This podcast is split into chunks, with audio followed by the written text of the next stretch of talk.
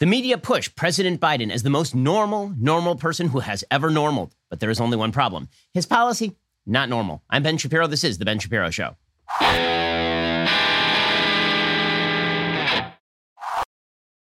Today's show is sponsored by ExpressVPN. Stand up for your digital rights. Take action at expressvpn.com slash Ben. Well, you may have noticed the government preparing to spend more money than has ever been created by man or God. It's pretty impressive stuff. That means that you probably should be looking to diversify your investments at this point. We are now at the mercy of one party control, an agenda driven by tax and spend economics. Forget about the social ramifications. Fiscally, you can expect compounded growth of the national debt, the systematic devaluation of the United States dollar. So, is there there really is only one question. What are you doing to protect your savings? Well, what you should be doing is at least diversifying a little bit into precious metals. Birch Gold Group can help you with that. Birch Gold Group will help you diversify a portion of your savings in IRA or eligible 401k into an IRA backed by gold and silver. They are the premier precious metals IRA company in America with an A plus Better Business Bureau rating, countless five star reviews, thousands of satisfied customers. There's a tidal wave of inflation coming. Gold is your hedge. Text Ben to 474747 for your free information kit on precious metals IRA or to speak with a Birch Gold representative today. You can't afford to be left standing, holding the bag as the government proceeds to make your savings worth very, very little. Instead, you should at least diversify, right? That's the smart thing to do. Every financial advisor will tell you to diversify. One great way to diversify precious metals. Time is running out. You can protect your savings right now. Text Ben to 474747. Talk to my friends at Birch Gold Group again. Text Ben to 474747. Okay, so years ago, there was a trend in fashion. It was called norm coring. Okay, norm coring is a term that is a mashup of two terms normal and hardcore, right? You were hardcore normal, was the basic idea of this. The, the term was coined in 2013. There was a trend casting group called K Hole, and they published a report in which they talked about norm coring. The idea was to blend into the crowd. You were going to start wearing like J. Crew clothes and stuff from the Gap, right? This was norm core. You're going to be militantly normal. Okay, so this is the media's attempt to to do Uh, Biden is the norm core guy. That's what they're going to do. So Biden campaigned in 2020 as I'm going to return to normalcy, right? This is so crazy. Everything is nuts. And of course, this was the call from the moment that Trump entered office was we cannot, we can never pretend this is normal. This is not normal. Every single thing Trump did was this is absolutely not normal, even if it was totally normal. Right? If he fired a U.S. attorney, which he had every power to do and happened pretty regularly when an administration enters office, it was this is not normal. We cannot pretend this is normal. Now, there are a lot of things about President Trump weren't normal, right? I mean, President Trump liked to tweet a lot. President Trump liked to say crazy stuff on a fairly regular basis. President Trump was certainly the only person, as the president of the United States, who have uttered the word covfefe. Right? President Trump, a lot about him that wasn't normal. But here was the weird thing for a lot of conservatives about President Trump. While he himself was not a normal human, and while he himself was this garrulous and and bloviating real estate reality TV star, right? I mean, that, that's what he was. Many of his policies, super normal, right? Restoring America on the military stage, perfectly normal. Lowering taxes, perfectly normal. Putting in place judges who are going to properly interpret the law, perfectly normal, right? His actual policy was super normal compared to the absolute abnormality of the Obama administration, which radically moved us in the direction of identity politics, which revised the relationship entirely between the United States government and the American citizen, which completely racialized American politics. If you compare not the personal manner and affect of the commander in chief. Right? If you compare the personal affect of the commanders in chief, Barack Obama was more normal than, than Trump, and Biden is more normal than Trump. If you compare the policy, Trump was more normal than both, like a lot more normal than both. Because if you look at the shift of radical change, radical change was coming from Obama. It was not coming from Trump. There was no radical change in policy. There's a bit of a, uh, of a backtrack on some of the radical change of Obama's policy. But even there, it wasn't as radical as you would hope if you were a conservative, right? We were still trying, spending $4 trillion a year. We were sp- still blowing up the amount of money that the government was spending. So his policy was a lot more normal, Trump's was, than Obama's. Now Biden comes in, and what we are going to do is we're going to say, okay, we're restoring normalcy. This was Biden's entire campaign. He's the most normal, normal who is ever normal. What a normie. He's just a normal dude who normals for a living. Like that's that's all he's been. For 50 years, he has been normal. I mean, sure, he's not super normal. Sure, I mean, he's been in government service since he was 29 years old. He was elected to the Senate at the age of 29. Sure, he has spent virtually every moment since then either on the public dole or making money having been on the public dole. Sure, he doesn't actually live a normal lifestyle for most Americans. Right? I mean, it, it happens to be true that by any American standard at this point in his life, he's a very, very wealthy man. I think his net worth is somewhere in the neighborhood of about $10 million. But he's the most normal person who has ever normal, right? I mean, he took Amtrak. Super normal guy. And the more normal they can make Biden seem, the more you are going to ignore the fact that his policy is absolutely abnormal. The more they can make it seem like Joe Biden is basically like your friendly uncle or your friendly grandpa or your friendly great, great, great, great grandpa. The more they can make it seem like that, the less you're going to pay attention to the fact that he's actually cramming down a, a particular view of the United States that is wrongheaded and a bunch of policy that is super not normal. And the media are invested in this because the media are just the the public relations wing of the Democratic Party. It's astonishing how fast the media have kicked into gear on this one, on, on virtually every front. They just, uh, we on the right, we said, you know what, your, your newfound aggressiveness against the Trump administration, we find it weird because you didn't do any of that when Obama was president. And they're like, no, we're aggressive with everybody. And then Biden enters office and they just start slavering. I mean, it's the best little whorehouse in Texas for the Biden administration over there. It's incredible. And so let me give you an example.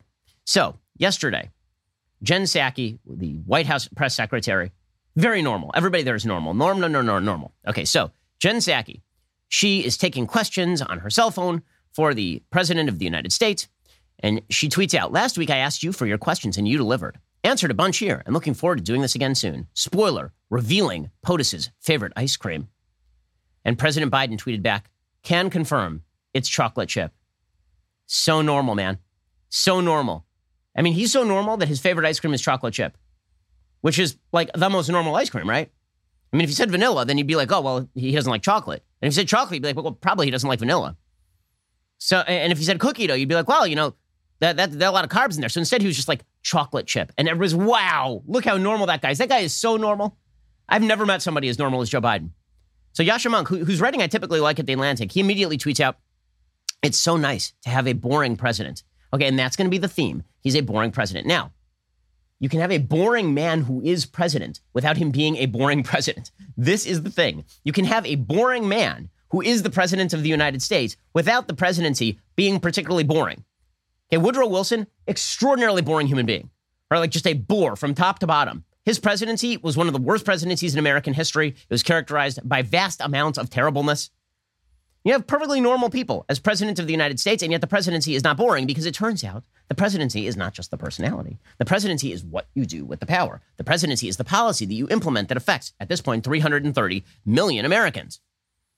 Yascha Mounk then followed up. He said, Folks, I have no doubt that, like any president, Joe Biden will get plenty of things wrong. I'll speak up when he does. But if you don't feel deep relief that we now have a decent and competent man in the White House, we have very different assessments of the past four years. Okay, well, what if I'm mostly concerned as I was during the Trump administration, with the policy that comes out of the White House that affects me? What if I'm mostly concerned with the direction the United States moves? Now, none of that is an attempt to justify the various excesses and insanities of the Trump White House. But I think that we can acknowledge on a baseline level that the policy pursued by the Trump administration was shockingly normal. Again, for a, for a president who is definitely not a normal dude, that was a shockingly normal policy White House. And then we get this, which is he's so normal, guys. We can he's so normal we can go to sleep. We can just go to sleep. We don't even have to do our jobs here in the media. In fact, it's over. We we no longer have to worry about anything. Okay, so the, the norm coring, the the attempt to pretend that Joe Biden is like the most normal person who has ever lived is so in swing on the left. I mean, to the point where they are now out there taking the least normal parts of Biden and making them normal. It's pretty incredible. So here's Brian Stelter, who reliable sources. He's supposed to be the media watchdog. And instead, of course, he is just Joe Biden's lapdog. Here he was. Uh, honestly, I'm just gonna, my new nickname for the main for the establishment media when it comes to Democratic administrations. They're the human centipede. They're just the human centipede. Anyway, here's here's Brian Stelter explaining that Joe Biden is making news boring again. He's making news boring. See, here's the thing: if you were a news person, Brian Stelter, the news would not be boring. He's pursuing some fairly radical policy right off the bat. We'll get to that in a moment. But it's boring because you see all you wanted to cover. Trump made their job so easy. He really did. The reason that Trump made their job easy is because every day they would get up, they would look at Trump's Twitter feed, and that would decide what they cover that day. He would literally just tweet out the news cycle. He'd be like, this country is a bleep hole. I mean, oh my God, that's 12 hours of content. Get me a panel. Jemele Hill. I, I want get, I, I, you know, I need on air right now. Get Michael Eric Dyson on the phone. Stat: the president tweeted out that a country is a bleep hole country, and everybody's like, that, okay, yeah, that's like not great, but I'm just wondering what that has to do with policy. I'm like, no, no, no, no, no, no, no, no, not normal. We're gonna have 12 hours of not normal with chyrons. Not normal. right? That, that was the whole, the entire Trump administration was that. The truth is, the saddest people in the world in the media that Trump's Twitter got banned are the members of the media because now they actually are supposed to have to do their jobs. But here's the thing they're not to do their jobs. Instead, they have to, literally their new policy in the media is to declare themselves irrelevant. I've never seen anything like this in the media. We felt that we were relevant during the Trump administration because we were calling balls and strikes. I'm a conservative. I was going to give you my opinion of what Trump did. I was going to give you my opinion of, yes, the tweets, but also the policy. The media were like, no, we're not going to cover the policy at all. We're just going to cover the tweets. And then everything with regard to policy will be seen through the prism of the tweets. But now that a Democrat is in the White House and the Democrats have Congress, now the media are declaring that they no longer are relevant. I've never heard of anything like this. It's amazing. They have the same perspective about their job that I would if I were a politician, which is my job would be to make myself irrelevant so you can live your life. But the media, their job is not to be irrelevant. Their job is to cover the news. But here's Brian Stelter of Reliable Sources explaining basically, we're done. The news is boring. You don't have to watch anymore. Turn off CNN. What is going on here? Here's Brian Stelter. Is President Biden making the news boring again? People are always asking what the media will do post President Trump. This week, after Biden's inauguration, they've been asking Are reporters going through withdrawal? Are they missing Trump's tweets? Are they lost without outrages to cover?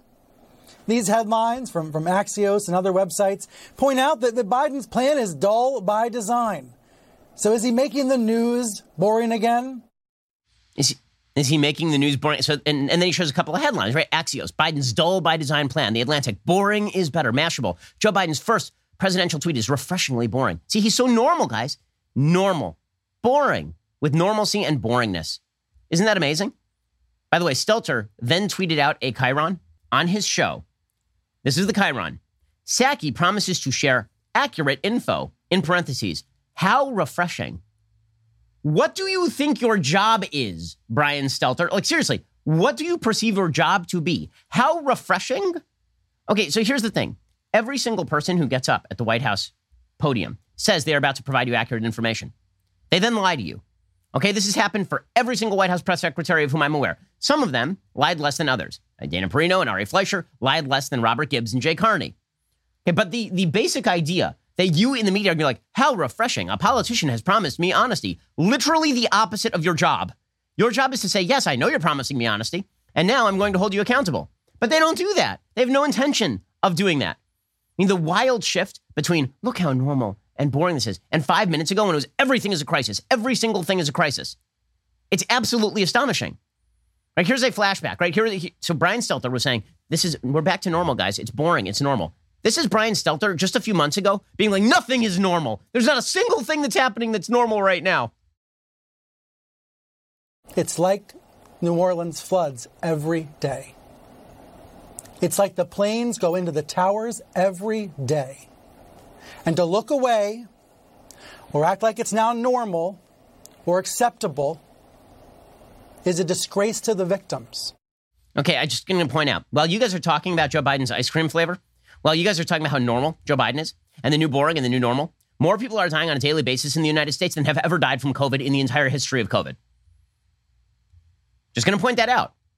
So if we were if we were the media and we were to cover this consistently, right now, Brian Stelter would have been on TV yesterday. Who'd been like, "Look, there was Joe Biden tweeting out about chocolate chip ice cream." Yesterday was 9/11 in the United States. Yesterday, planes were flying into buildings in the United States, and this guy was tweeting about chocolate chip ice cream. How di- this is not normal. But no, no, no, they're never going to do that, right? Because it's so normal. Everything's normal, and the media are determined to talk about how normal this is. Okay, so last week, one of the reporters in the White House press room. Ask Jen Psaki, does Joe miss being a candidate? These are the kind of questions that you are going to get from your establishment media, the human centipede over here. Presidents and candidates have some events where they're fun for the candidate. The, the big crowd on the acceptance speech at the convention, the big crowd at the uh, inauguration, big rallies. Because of COVID, this president has, has, been denied all those. Has he ever been at all wistful about sort of missing the fun parts of, uh, of being a candidate and the inauguration? Look at how Jen Psaki's face reacts to that question. So Jen Psaki's face is like it's like when my it's like when one of my kids asks a cute question to my wife. That is that is what that looks like. She's looking at this reporter like he's her child, asking a dumb but sweet question.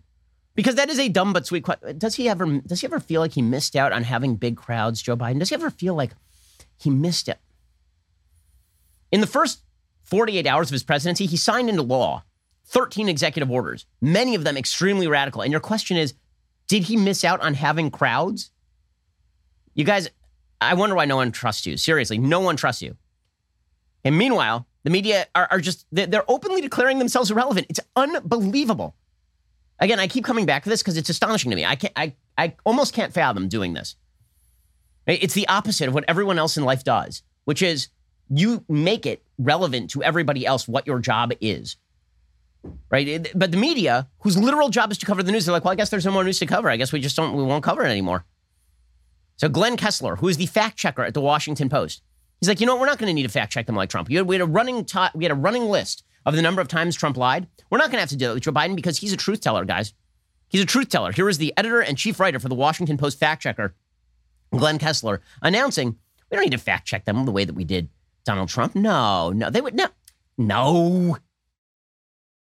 I assume the Biden, you know, I did five years of Obama, uh, and uh, I assume the Biden uh, presidency will be a lot like the Obama presidency in that they will be responsive uh, and will be able to quickly back up what they're saying. And occasionally the president will go off kilter, particularly when he's, you know, speaking extemporaneously and not following something that previous a script that had previously been fact checked. In the very first press conference, Jen Psaki and Biden, by the way, lied repeatedly, lied repeatedly about the idea that there was no vaccine plan. Lied repeatedly about it. That's a big lie. That's not a small lie. That is a very, very large lie.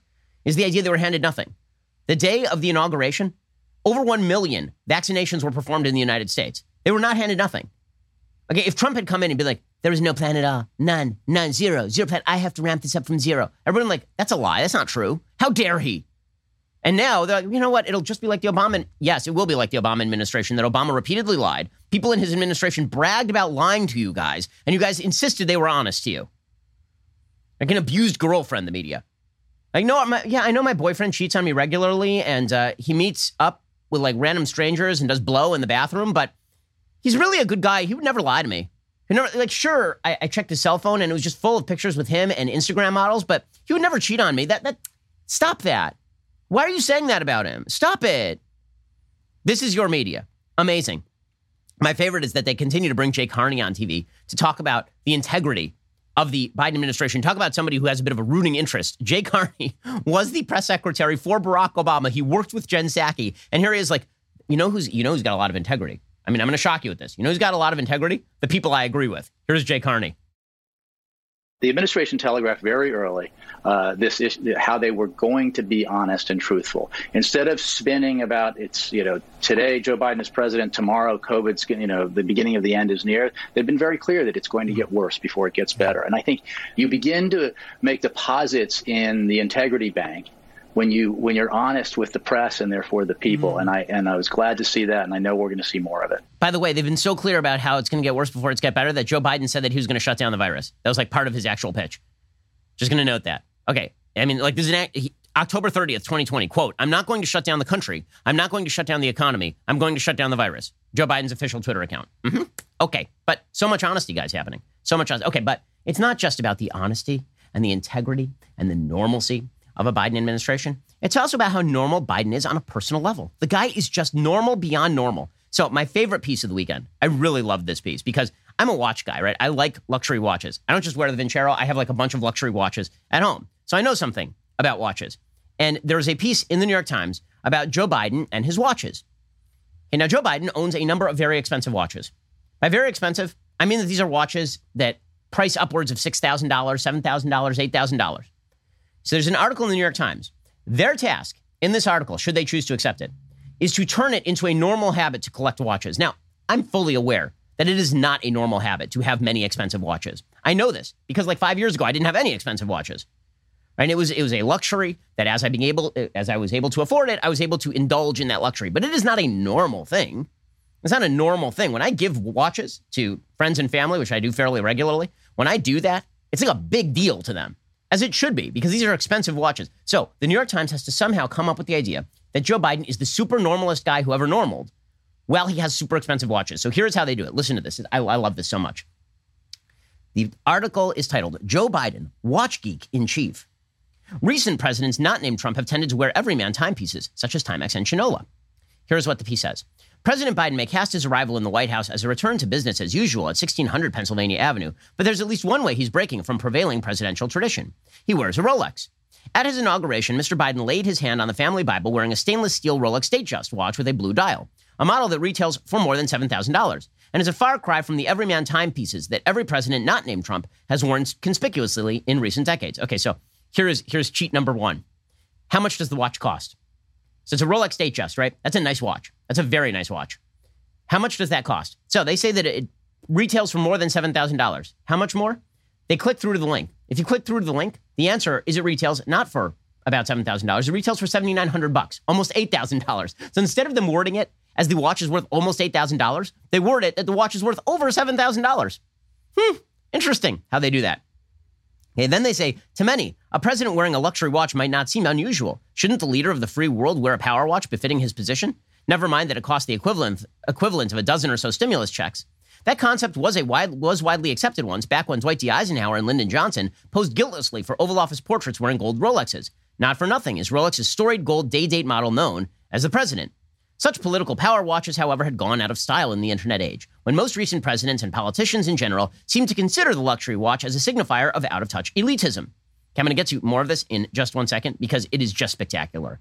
Uh, the way that the, the New York Times twists Joe Biden owns expensive watches into, but look how normal he is while owning expensive watches is uh, it's amazing. It's really great. We'll get to that in just one second. First, let's talk about the fact that you don't have a bunch of money to spare. Instead, what you need to do is not spend time at the post office and save money on all of the packages that you are sending on a day to day basis. This is why you need to head on over to stamps.com. Stamps.com allows you to mail and ship anytime, anywhere, right from your computer. You can send letters, ship packages, pay a lot less with discounted rates from USPS, UPS, and more. Here at Daily Wire, we have been using stamps.com since 2017. We don't waste our time and we don't waste our money. Stamps.com brings the services of the U.S. Postal Service and UPS right to your computer. Stamps.com is a must have for any business. With Stamps.com, you get discounts of up to 40% off post office rates and up to 62% off UPS shipping rates. Not to mention, Stamps.com is a fraction of the cost of those expensive postage meters. Stamps.com, it's a no brainer. It saves you time, it saves you money. It's no wonder nearly 1 million small businesses already use Stamps.com. So, Stop wasting your time going to the post office and go to stamps.com instead. There's no risk. With my promo code Shapiro, you get a special offer that includes a four week trial plus free postage and digital scale. No long term commitments, no contracts. Just go to stamps.com, click on that microphone at the top of the homepage, type in Shapiro. That is stamps.com, promo code Shapiro. Again, that is stamps.com, promo code Shapiro. Okay, so back to the New York Times attempting to turn Joe Biden's watch habit into a normcore thing. So they say that Bill Clinton used to wear a Timex Ironman and George W. Bush wore a Timex Indiglo. The choice of a watch that cost 50 bucks or less was either a man of the people's statement, says the New York Times, even though Mr. Bush was an oil scion who went to Yale, or a masterstroke of old money preppyism, where any hint of gilded glimmer is considered vulgar. Barack Obama, too, avoided heirloom level timepieces. During his presidency, he opted for mid priced all American watches by Shinola, or a sporty watch by Jorg Gray based in Southern California that cost less than 500 bucks. This may come as a shock, but Trump shattered those norms. He remained on brand during his term, flashing mogul worthy gold, what else? Watches by Patek Philippe, Rolex, and Vacheron Constantin, right? Those are very, very expensive watches. Which brings us to Mr. Biden, who seems to balance both horological, horological sensibilities, horological meaning having to do with watches. He seems to balance both horological sensibilities and is unafraid to show off his house Swiss watches, all stainless steel, including his Rolex, an Omega Speedmaster Moonwatch Professional, and an Omega Seamaster Diver 300M, both of which retail for around five or six thousand dollars. Okay, first of all, depends on the model you're looking at. The Moonwatch Professional very often retails about eight grand, and the Omega Seamaster Diver 300M, depending if you're getting like the Bond edition, that also retails at about eight grand. So what you're talking about is at least twenty thousand dollars worth of watches. Is what you're talking about right here. Here's the New York Times. To be fair, none of Mr. Biden's watches scream luxury, at least to watch connoisseurs who are acclimated to the thin air of Swiss watch prices. Wait, they don't scream luxury? Really? Do, do they not? To many people whose entire salary on a yearly basis might be fifty or sixty thousand dollars, it seems to me that owning twenty thousand dollars of watches in excess of that easily might be considered at least a little bit of luxury, just a little. Again, there's nothing wrong with this. Okay, I'm not anti collecting luxury watches. I collect luxury watches. I love it. I think it's fun. Okay, and I don't think there's anything wrong with Joe Biden doing it. I'm just pointing out that the media have to take even the things about Joe Biden that scream not normal and then pigeonhole them back into normal. So what they're doing is they're taking a, a habit that is not inexpensive. And they're like, yeah, but that's like a normal guy would do, right? I mean, like, come on. Is that, come on, really? Yeah, why not? His Rolex Datejust, for example, is considered an undisputed classic, but in another sense, almost could be regarded as entry level for a brand with head turners that quickly climb into the five figures. So he's saying the Rolex Datejust, which is like eight, eight grand at retail. You know, yeah, that's a really expensive watch. Yeah, that's like a used car right there. But, and Joe Biden is Captain Normalcy who takes Amtrak. So it's a little incongruous. And we didn't, we wouldn't want to betray the fact that Joe Biden is worth $10 million, owns three separate houses. Like, we wouldn't want to do any of that because that seems not normal. But, you know, here's the thing. If you look at it in the certain way, a Rolex Datejust is actually just like a Timex.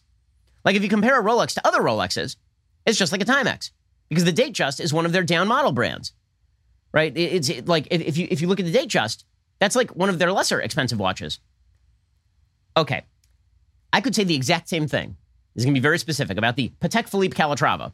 Okay, Calatrava is the baseline of Patek Philippe. Patek Philippe is uh, in in the HBO show Succession. There is a a, a great line about Patek Philippe. Uh, the, the, line is is uttered by one of the uh, sons-in-law of the mogul, who's supposed to be kind of Rupert Murdoch, and he wants to give his father-in-law a Patek Philippe. And when he gives him the watch, he says it's a watch that tells you how rich you are. Right. So Patek Philippe, the baseline Calatrava model, if you buy it new, is going to cost you almost twenty thousand dollars. Okay, that's a very, very upscale luxury line. But compared to other Patek Philippe's, which can run all the way up to a million dollars, that's really down brand, right? It's like a Timex. So Rolex Datejust, it's just like a Timex if you compare it to, you know, like the Rolex Daytona. Or if you compare it to, you know, the the the Rolex Seamaster, right? If you, if you compare it to to the to the to the very the, the yacht the yacht master, whatever it is, the Sea Dweller, the James Cameron Sea Dweller. Okay, come on, like you're working too hard here, guys. Likewise, his Omegas do not connote fanciness, at least in the eyes of watch snobs. The Moonwatch, while Swiss in origin, has been embraced as an American emblem ever since the Apollo 11 astronauts wore the story model to the moon. Uh, they do connote fanciness, actually, because they cost a lot of money. Also, they're like the Seamaster's a brawny scuba watch worn by Daniel Craig's bone breaking James Bond.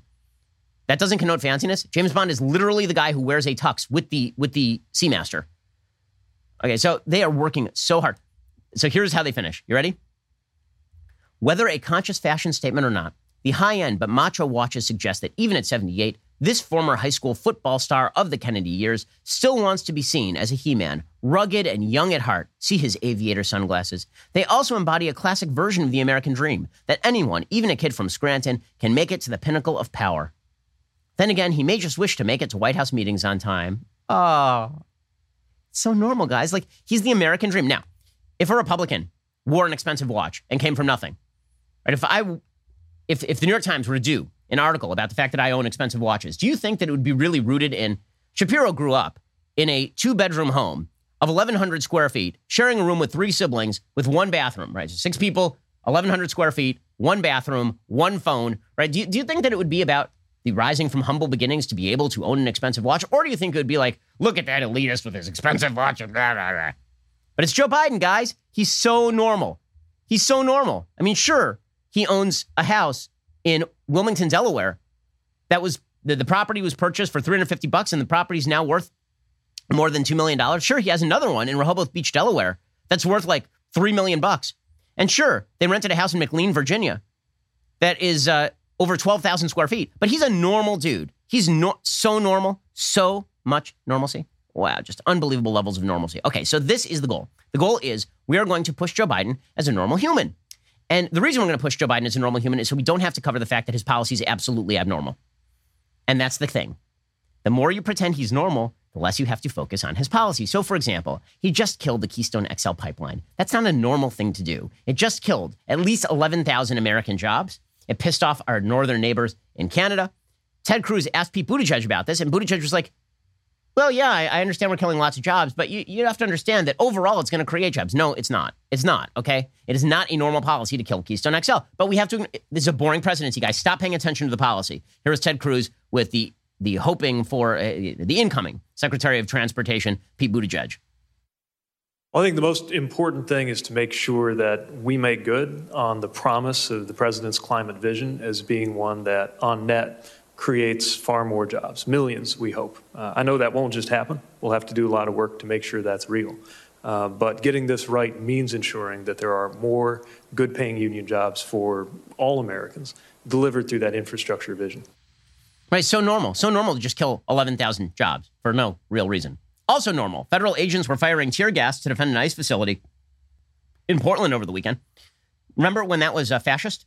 Remember when Trump sent federal agents to uh, to fight back people who were trying to invade a federal facility and it was fascist? Not normal. Not normal. This can't happen in America. Joe Biden does it. So normal. It's not even worth reporting on. So normal that when Jen Psaki was asked about it at a press conference, she literally did not know that it was even happening. That's how normal things are. Okay, other normal things that have been happening over the weekend. So Joe Biden is now set to lift restrictions on transgender military service members. So to understand exactly what this means, you have to understand what the policy was before. So the actual policy on transgender service members was in 2019 rewritten slightly. And the basic idea is that it was okay to identify as transgender in the military. There, there actually was no formal transgender military ban as implemented by the United States military. But the, the actual transgender military ban was designed to prevent essentially people from joining up and then suffering from severe mental illness, gender dysphoria, and then needing transgender surgeries. That's what it was designed to do. Right? So the policy allowed that if you wanted a transgender surgery, the military could discharge you because now you're basically joining up and then you required surgeries that shouldn't be paid for by the taxpayer was the basic idea. Biden is now reversing that. By the way, the, the idea that this was some form of discrimination is, is completely bizarre, considering the fact that there are a bevy of mental illnesses that make you ineligible for military service. According to thebalancecareers.com, here are some of the disqualifying medical conditions for serving in the military. No one has a right to serve in the military. Right? First of all, this is not what I'm about to say right here. None of this is a referendum on individuals, transgender or otherwise, who are joining the military and doing something far more patriotic than I have done, right? All of those people should be given enormous, enormous tribute. This is a question of how you make military policy. Military policy does not allow the following people to join the military. If you suffer from ADHD, you cannot join the military unless you can demonstrate passing academic performance and no use of medication in the prior year. Okay, you are not allowed to join the military if you have a current or history of academic skills or perceptual defects, including but not limited to dyslexia. If you have any history of disorders that have psychotic features like schizophrenia or paranoid disorder, any mood disorder like depression or bipolar or psychoses, all of that is disqualifying. Any history of mood disorder requiring medication and or outpatient care for longer than 6 months by a mental health professional is also disqualifying. Also, any symptoms of mood and mental issue that affect social ability, school and learning, or work efficiency, disqualifying. Behavioral disorders, disqualifying. Right? So, uh, there speech affected disorders, it, any speech impediment, any speech impediment, stammering, stuttering, or other receptive or expressive language disorder that may significantly interfere with the ability to repeat commands is disqualifying. Any history of suicidal behavior that even includes discussions, gestures, or the actual attempt is disqualifying. Self mutilation is disqualifying. Anxiety issues, either current or historic, panic, agoraphobia, social phobia, simple phobias, OCD, OCD, other acute reactions to stress, PTSD, all of these are disqualifying for entry into the service. But if you're a man who believes you're a woman, Joe Biden believes that should not be anything that disqualifies you for service. Right? That, that seems fairly radical. Right? Kind of radical. No? Apparently not. Apparently that is not radical in any way, shape, or form. But again, that's because everything is normal. Everything is super duper normal. The policy, by the way, was until Joe Biden came into, po- into power that currently serving transgender troops, anyone who's signed an enlistment contract, would be able to continue with plans for hormone treatments and gender transition, but no one with gender dysphoria who was taking hormones or had transitioned to another gender would be allowed to enlist. Anyone currently serving, any currently serving troops diagnosed with gender dysphoria will have to serve in birth gender. You can't just switch gender and barred from taking hormones or getting transition surgery. That was the Trump administration policy. That is being completely overthrown. Does that seem like super normal to you? Interesting. Interesting that this is what is now normal. Also, other things that are normal. They're going to be pursuing equity above all. By equity, the Democrats mean they're going to be seeking equal outcome, not the enforcement of equal rights. According to the New York Times, in his first days in office, President Biden has devoted more attention to issues of racial equity than any new president since Lyndon Baines Johnson, a focus that has cheered civil rights activists and drawn early criticism from conservatives. In his inauguration speech, the president pledged to defeat white supremacy using a burst of executive orders on day one to declare that, quote, advancing equity, civil rights, racial justice, and equal opportunity is the responsibility of our whole government. He has ordered his coronavirus response team to ensure that vaccines are distributed equitably, not on the basis of risk, equitably.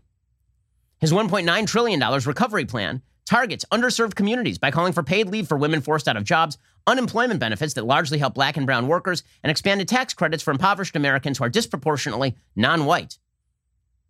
So they are, they are looking at equity issues above all, right? Not, not freedom, equity. But don't worry, guys, this is all normal. This is just, this is the new normal because Biden's a normal guy. So don't pay any attention to what his actual agenda is. Just pay attention to the fact that he's a normal dude who likes chocolate chip ice cream. And even though he wears expensive watches, it's like a normal guy wearing expensive watches, not like a rich guy wearing expensive watches.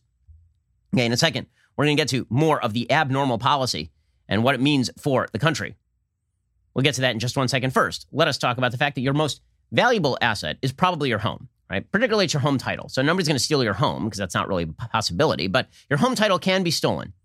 Okay, the legal titles to our homes, they are kept online where they can be hacked. A cyber thief finds your home's title, forges your signature on a quitclaim deed, stating you sold your home to him, then takes out a loan against your home until all the equity is gone. You're not going to know until the collection calls pour in. You're not protected by your bank or common identity theft programs. Home Title Lock can protect you. In the unlikely event you become a victim of title theft while you're a member, Home Title Lock will spend up to a quarter million dollars in legal fees to help restore your home's title.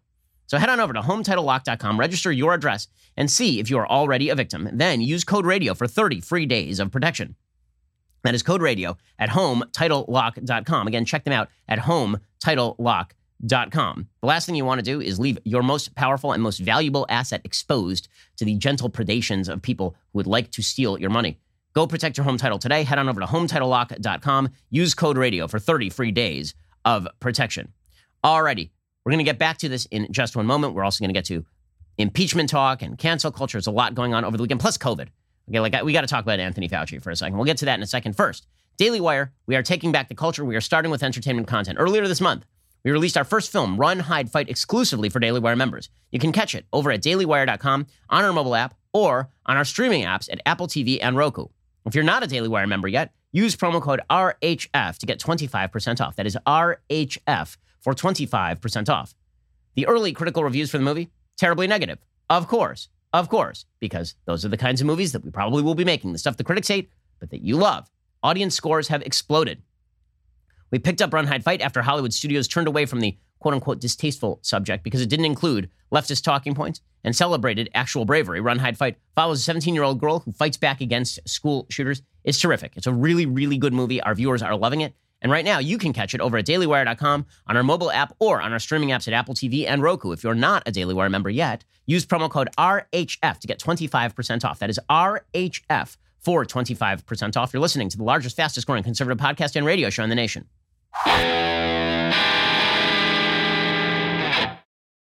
So, normalcy, normalcy, normalcy. Many of the people who are still pushing normalcy are overtly calling for Joe Biden to do things that are not normal. So, for example, David Brooks, who is like the normal guy, right? He is normcore. He is normcore to the extreme. He's the guy who once praised Barack Obama because Barack Obama creased his khakis. I kid you not. That is a thing that David Brooks did. So David Brooks had a piece in the New York Times over the weekend in which he said this The Biden values are there humility, vulnerability, compassion, resilience, interdependence, solidarity. Donald Trump's patriotism was bloated and fear based.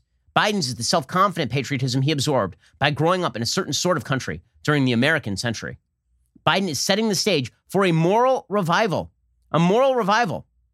Biden has the right agenda, the redistribution of dignity. And then, my favorite, he just skipped forward a couple paragraphs.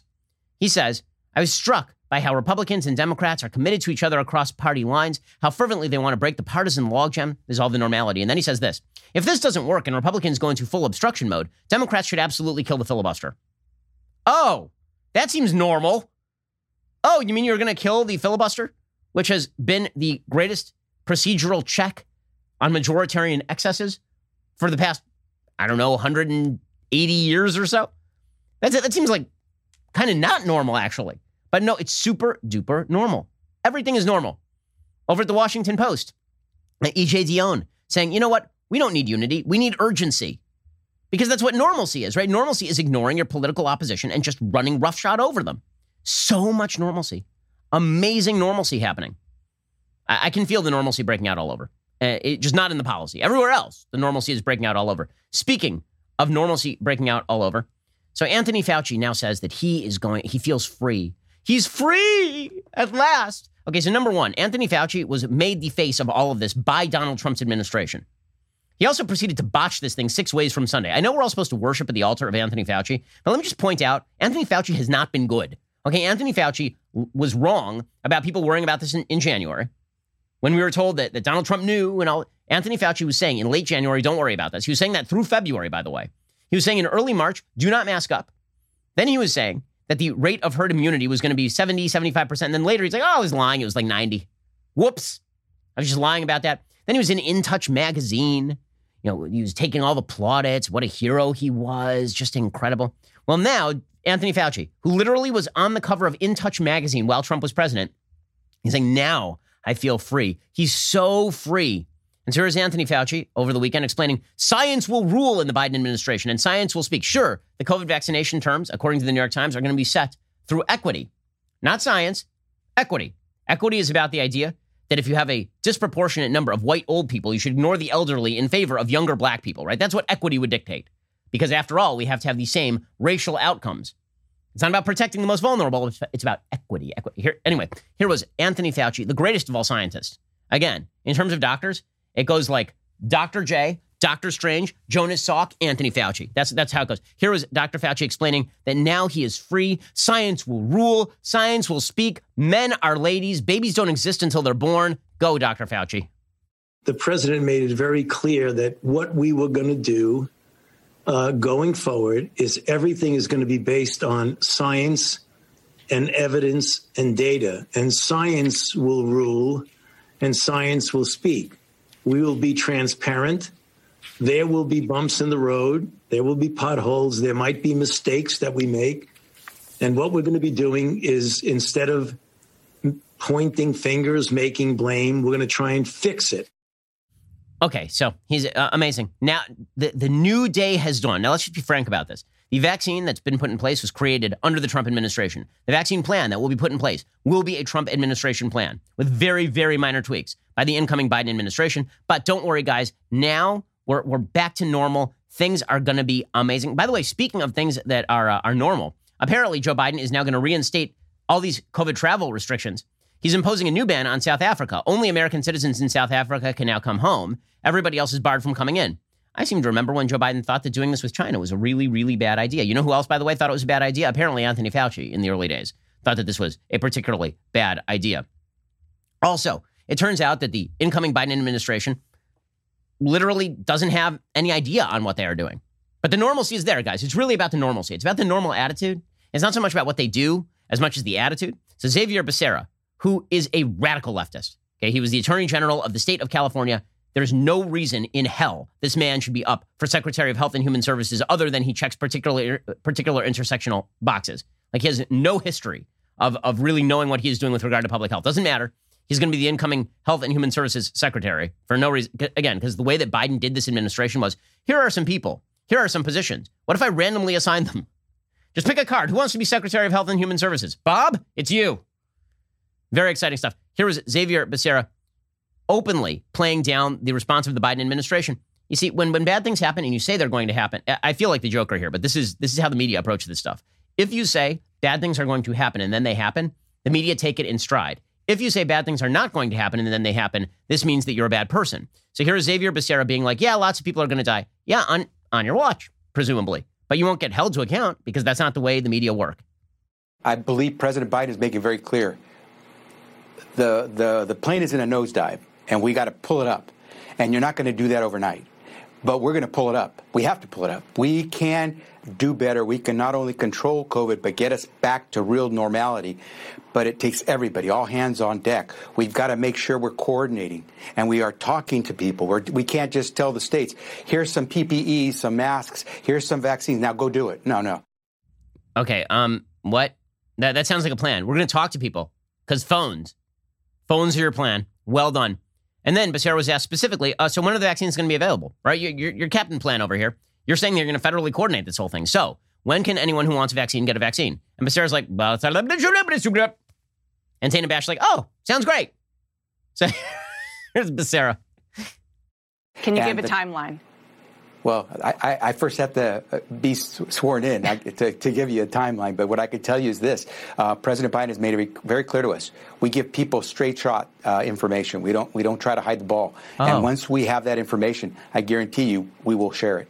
Can you give me a general timeline? Is your goal this summer? Well, let, us put it this way: the president, before he had an opportunity to be in the, in the Oval Office when, for one day, had already committed hundred million vaccine shots in hundred days.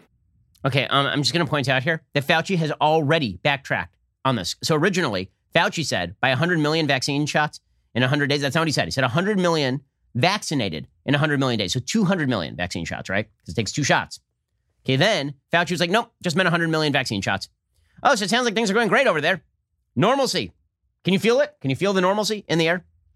Speaking of normalcy, California, it turns out they are now lifting their stay at home order on all regions of California. Why, that's amazing. Just as Joe Biden took place, California is releasing everybody from their lockdown and going back to the tier system. Why, it's almost as though that's somewhat political. California was asked for its metrics, and they were like, no, we're not going to release that to you. You shouldn't know that. According to KTVU, his administration won't disclose key information that will help determine when his latest stay-at-home order is lifted. He's just, eh, but today he's announcing that you're free to you're free to move around. Oh, that's that's exciting. How incredible! By the way, California getting walloped right now by COVID. So obviously everything is working fine, and there's nothing to see here because everything is boring and normal, guys. Boring and normal and noring and normal and boring and more boring normal boringness. Pretty pretty exciting stuff. We get to more on this in just one second. First, we all know the first thing we do when we get home from work is change out of those work clothes and get into the comfortable loungewear. Well, luckily for me, I have Tommy John because as I slip in to something more comfortable, my Tommy John loungewear set, I'm immediately enveloped in a cocoon of supreme softness and unparalleled comfort. Not only is their loungewear cozy enough to use as sleepwear, it's stylish enough to wear for a quick stroll to the park with my kids, and you won't look like you just rolled out of bed, even if you may have done just that. Tommy John uses luxuriously soft tri blend fabrics with flexible four way stretch. Plus, their fabric is non pilling, meaning it doesn't leave behind lint balls or fuzz. And guys, you might be wondering how they can get any better. Good news. Their underwear, amazing. I mean, I've been using them for years, literally throughout all my other pairs of underwear. Incredibly durable. Their fabric moves with you. It's just great stuff. Plus, Tommy John's best pair you'll ever wear or its free guarantee protects your most valuable asset. So shop Tommy John. Get 20% off your first order right now at TommyJohn.com slash Ben. Save 20% for a limited time at TommyJohn.com slash Ben. That's TommyJohn.com slash Ben. See site for details. Okay, meanwhile, this week is supposed to launch the impeachment effort against President Trump in the Senate. Now, if you're asking yourself, like, isn't he out of office? Yes, he is indeed out of office. This goal would be to to prevent him from ever running for office again. According to the Washington Post, Democratic members of Congress are pressing ahead with preparations for the second impeachment trial of former President Trump, saying there is a compelling case for Trump to be convicted of inciting an insurrection and arguing that moving forward with the trial is imperative for the country's healing. Meanwhile, fractures within the Republican Party were evident on Sunday. GOP senators appeared split on whether it was even constitutional to hold an impeachment trial for a president who had already left office. Mitt Romney said that um, they should push forward an impeachment trial um, because uh, we need unity. So here is Mitt Romney, who again voted for the impeachment the first time around. So he's saying shockingly that he's going to vote for impeachment the second time around, and also this will bring unity, right? Like the first impeachment trial did. So much unity. You can feel the unity. It seems like unity basically is just do whatever the media want these days. But uh, here is a Senator Romney. Again, I'm not saying Senator Romney is of, of bad moral character for, for pushing for this. I think Senator Romney is a very moral dude. I do. I think he's wrong about this, but here's Senator Romney. Well, we're, cer- we're certainly going to have a trial. Uh, I, I wish that weren't necessary, but the, the president's conduct with regards to the call to Secretary of State Raffensperger in Georgia, uh, as well as the incitation towards the insurrection uh, that led to the attack on the Capitol, uh, calls for a trial. And, uh, uh, you know, if we're going to have uh, unity in our country, I think it's important to recognize the need for accountability, for truth and justice. So I think there will be a trial, and I hope it goes as quickly as possible, but that's up to the counsel on both sides. Okay, uh, Elizabeth Warren said, I can't imagine how Republican opposition to insurrection would fade over the space of a couple of weeks. It's not that Republican opposition to the attempted insurrection inside the Capitol building faded. It's that Trump isn't in office anymore. Okay, the urgency of making him go away has somehow faded when he is not the president of the United States anymore. That happens to be the case. Okay, later on on the same show, Romney was on with uh, Chris Wallace. Rubio said this was stupid and bad for America. Uh, and um, Mike Rounds of South Dakota he said the same thing. He said impeaching Trump is basically a moot point. The man isn't in office anymore. To begin with, I think it's a moot point because I think right now Donald Trump is no longer the president. He is a former president. Constitution, and I think, and I know that there are other people out there that may disagree with me, but Article 1, uh, sections, I think it's 3 or uh, 6 and 7, specifically point out that you can impeach the president, and it does not indicate that you can impre- impeach someone who is not in office. So I, I think it's a, a moot point, and I think it's one that, uh, that, were, that they would have a very difficult time in, in, in trying to get done within the Senate. Uh, Senator Rand Paul feels the same way. He said that this is a sham. Uh, he, he writes a piece in The Hill talking about this. He said the first impeachment of Donald Trump in 2019 was a witch hunt filled with fabricated charges, unsupported evidence, partisan rancor, disguised as legal concern. I worked against that impeachment. I'll grant you one thing. While wrongheaded, the Democrats had every right to do it. Fast forward to January 2021, a national tragedy occurred when militants, agitators, and zealots were convinced and allowed to believe that January 6th could produce any result other than the certification of the electors of President Joe Biden. I stood firmly on the side of those who believe Congress should not overturn state certified electors and that doing so might destroy the Electoral College. Did Trump push Congress to overturn the electors? Yes. Did some of my colleagues perform a little play for their supporters in which they claimed to be fighting for a different outcome they all knew couldn't happen? Yes. Did the combination of an out of control crowd and absolutely atrocious decisions by those in charge of our security lead to an unfortunate event on January 6th? Also, yes. But to argue that any politician that tells a crowd to fight back to take back your country is somehow guilty of incitement is absurd. And this is the, the right point. Okay, this is a, for, forget about the constitutional question of whether you can impeach a, a person who's no longer sitting in office. That's sort of an open constitutional question. The historical precedent seems to be that you can impeach somebody who is, or at least convict somebody after they've already left office in order to prevent them from running for office again. Now, I will say that the political acumen of people like Mitt Romney for saying that they think that if they push forward here and the Republicans vote to acquit, which will probably happen, right? Again, you need two thirds of the Senate to vote in favor of a conviction here, which is likely not going to happen. You'd require 17 Republicans to vote in favor of impeaching Trump here. Okay, if that doesn't happen, and your goal as Mitt Romney is to, or Mitch McConnell, is to minimize Trump's presence in the party going forward, him not being convicted in the Senate would be like the best thing for him because what Trump would then argue is the reason that they were coming after me is not because they wanted me out of office. I was already out of office. The reason they came after me is they wanted to prevent you from voting for me again.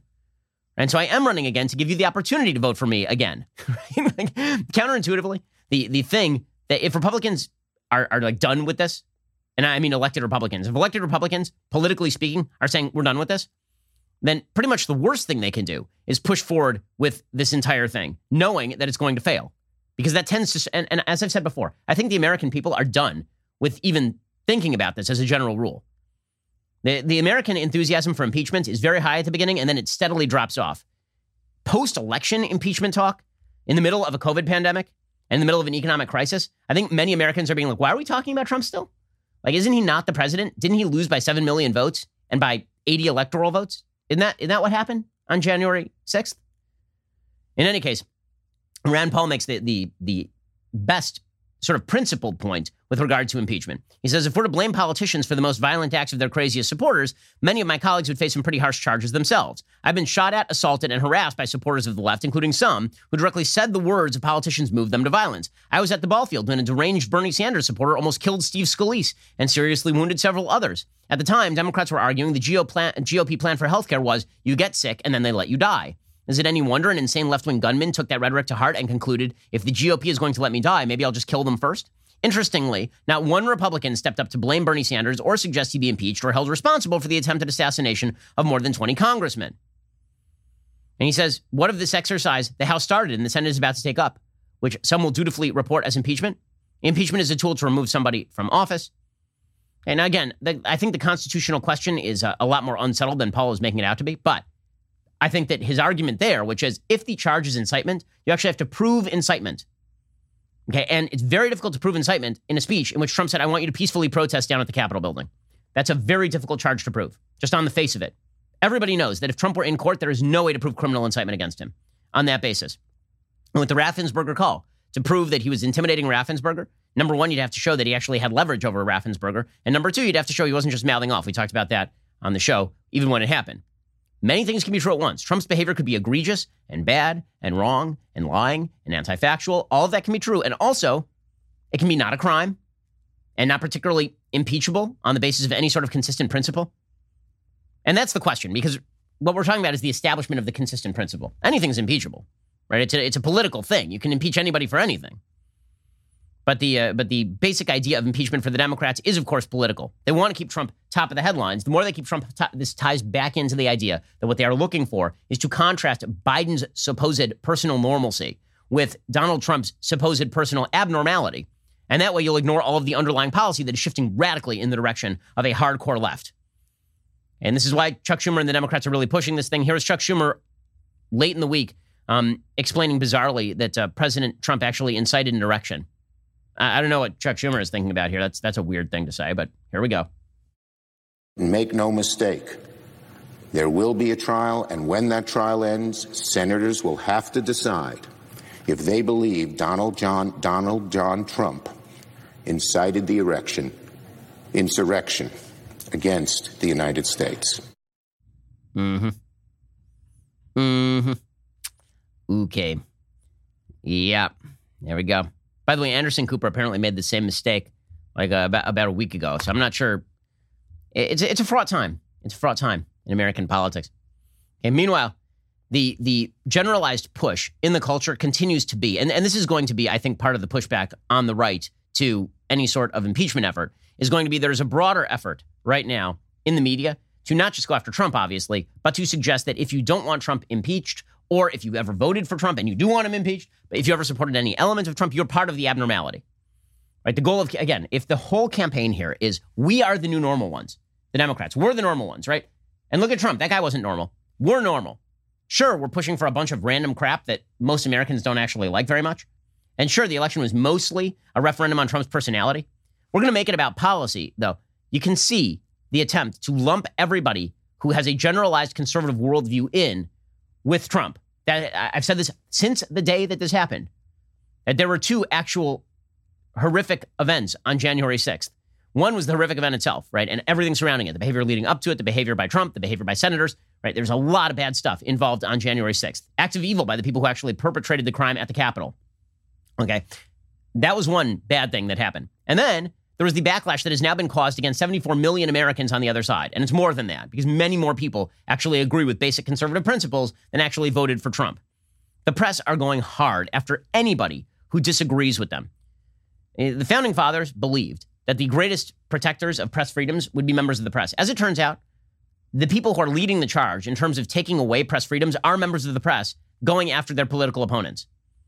This is why you have a piece by Margaret Sullivan, the media columnist over at the Washington Post, about how to basically take Fox News off the air. It's an amazing thing. Fox News has never called for the Washington Post to be taken out of circulation.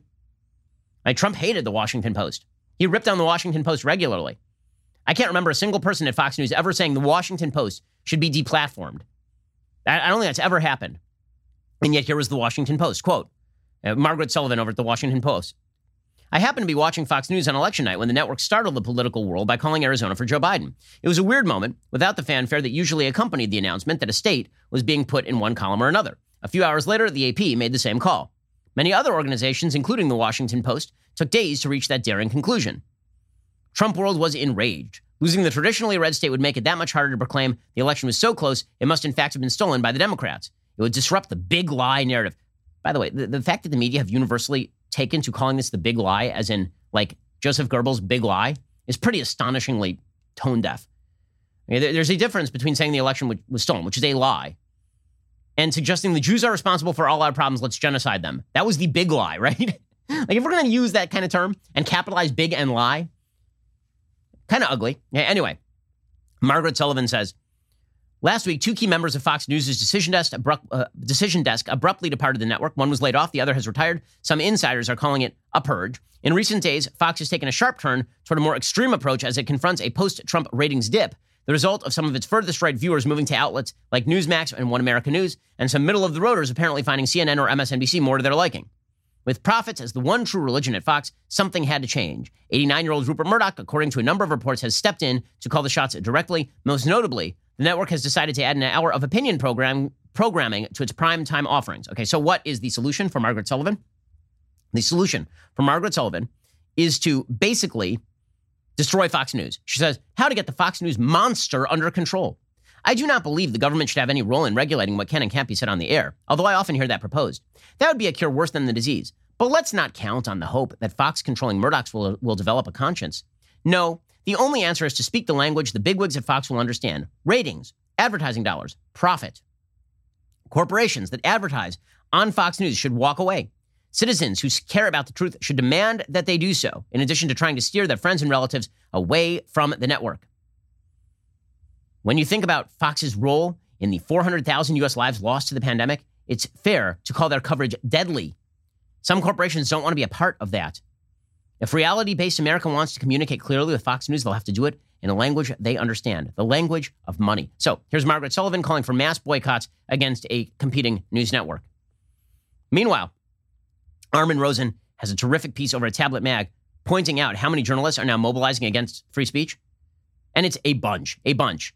Over the weekend, Anand Giridharadas, an MSNBC talking head and New York University journalism professor, former New York Times writer, he tweeted Should Fox News be allowed to exist? Brain mashing as a business shouldn't be legal.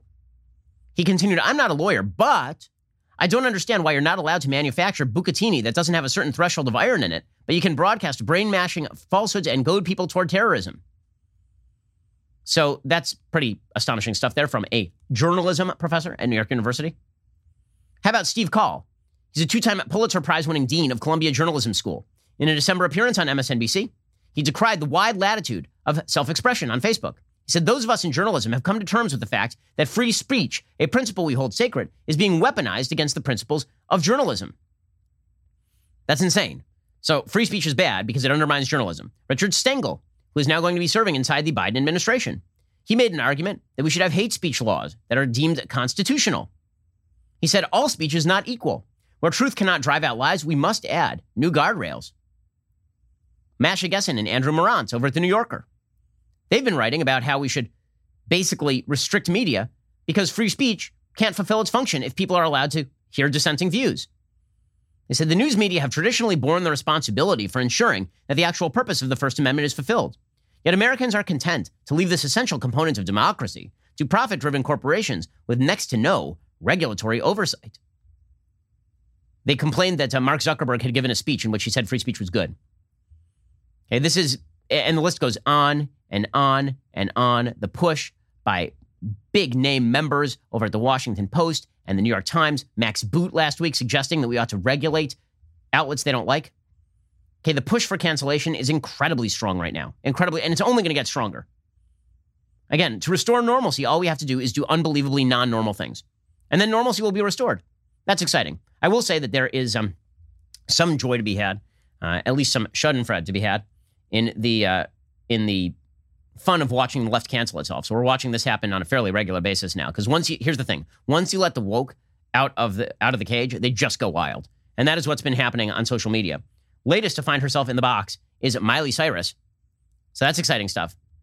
Miley Cyrus, who uh, identifies as bisexual or pansexual, right? She said she's pansexual, which means she likes pans, um, but also she likes both guys and girls.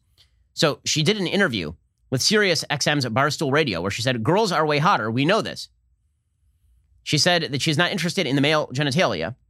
And she suggested that everyone knows that breasts are prettier than um, a uh, male genitalia, are, are prettier uh, than testicles. Okay. And this, this is why she says that she's into girls.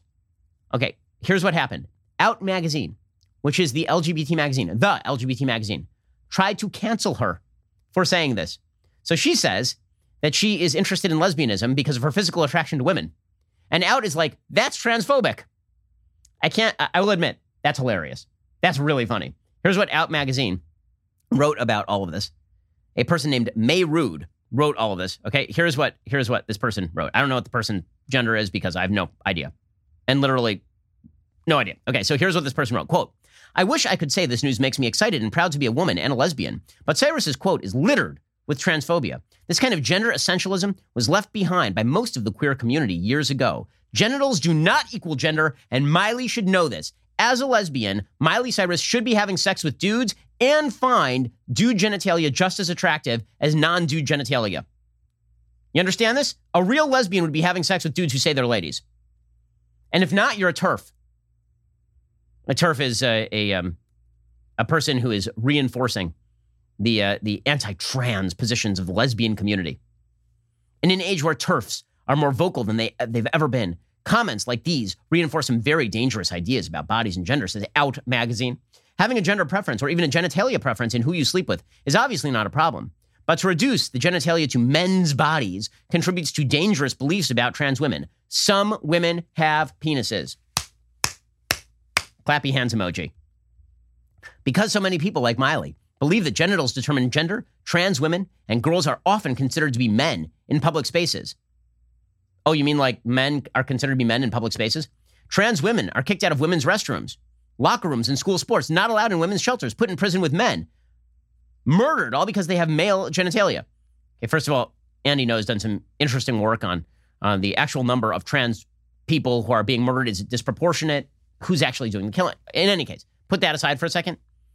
The, the basic notion that biological men should not be allowed in ladies' locker rooms seems fairly unobjectionable, but again, everybody is subject to the cancel culture. Here is the thing, guys left, right, center. Once you let the cat out of the bag, once you start canceling people for views you don't like, and once you start conflating your own views with quote unquote the facts, there is no limit to the kind of censorship you will pursue. This is what the left is going to do. This is their push. This is this is what they are. This is what, and they're not going to stop. This will continue forever. But again, at least we can enjoy a little bit of uh, the Schadenfreude of of watching people who have been doing the canceling in the past, doing the being canceled. One of these, Lauren Wolfe, was an editor over at uh, the New York Times. By the way, I don't think she should have been canceled for this. I don't think she should have lost her editorial job. I think the New York Times should just own it. She tweeted out something about how she had chills, she, how she had chills when Joe Biden uh, landed in Air Force One. Just a few months ago, she tweeted, It's hilarious, this refrain of cancel culture, as if it is actually anything. Then uh, she was fired, apparently over that tweet about Trump. And then she's like, you know, when people talk about canceling, they forget that I'm a real person with a real life and a real job who now has to make the bills. Yes, we know. We are aware. Would that you had picked up on this a little bit sooner. Oh, how sad. Alrighty, we'll be later. We'll be here later today with one additional hour of the Ben Shapiro Show coming up soon. The Matt Walsh Show airing at 1:30 p.m. Eastern. Matt will be covering an awful story about a school that is finally opening up, prompted by multiple child suicides. You will want to check that out over at DailyWire.com. I'm Ben Shapiro. This is the Ben Shapiro Show. If you enjoyed this episode, don't forget to subscribe. And if you want to help spread the word, please give us a five star review and tell your friends to subscribe too. We're available on Apple Podcasts, Spotify, and wherever you listen to podcasts. Also, be sure to check out the other Daily Wire podcasts, including The Andrew Klavan Show, The Michael Knowles Show, and The Matt Walsh Show. Thanks for listening. The Ben Shapiro Show is produced by Colton Haas, executive producer Jeremy Boring. Our supervising producers are Mathis Glover and Robert Sterling. Production manager Pavel Lydowski. Our associate producers are Rebecca Doyle and Savannah Dominguez. The show is edited by Adam Sajovic. Audio is mixed by Mike Coromina. Hair and makeup is by Fabiola Cristina. Production assistant Jessica Kranz. The Ben Shapiro Show is a Daily Wire production. Copyright 2021. A school district rushes to reopen in response to a surge in childhood suicides. Joe Biden admits that nothing we do will change the trajectory of the virus. An MSNBC analyst tries to make a profound point by quoting a Nicki Minaj lyric, and another TikTok parent is on the slate to be canceled. That and much more today on The Matt Walsh Show. We'll get to more on this in just one second. First, Pure Talk believes in American values, and that free should mean, you know, like free. So when you switch to Pure Talk today, you'll get a free Samsung 5G smartphone. There's no four line requirement, no activation fee, just a free Samsung that's built to last with a rugged screen, quick charging battery, and top tier data security. Qualifying plans start at just 35 bucks a month for unlimited talk, text, 15 gigs of data, and a mobile hotspot. Pure Talk gives you phenomenal coverage on America's most dependable 5G network. It's the same coverage you know and love, but for half the price of the other guys. The average family saves almost $1,000 a year. So, I challenge you to choose a company that actually doesn't hate your guts and shares your values. Let Pure Talk's expert U.S. customer service team help you make the switch today. Go to puretalk.com slash Shapiro to claim your eligibility for your free brand new Samsung 5G smartphone and start saving on wireless today. Again, go to puretalk.com slash Shapiro to switch to my cell phone company. I've been using them for years. They're fantastic. You'll love them as well. Go to puretalk.com slash Shapiro and claim your eligibility on that free brand new Samsung 5G smartphone. Start saving.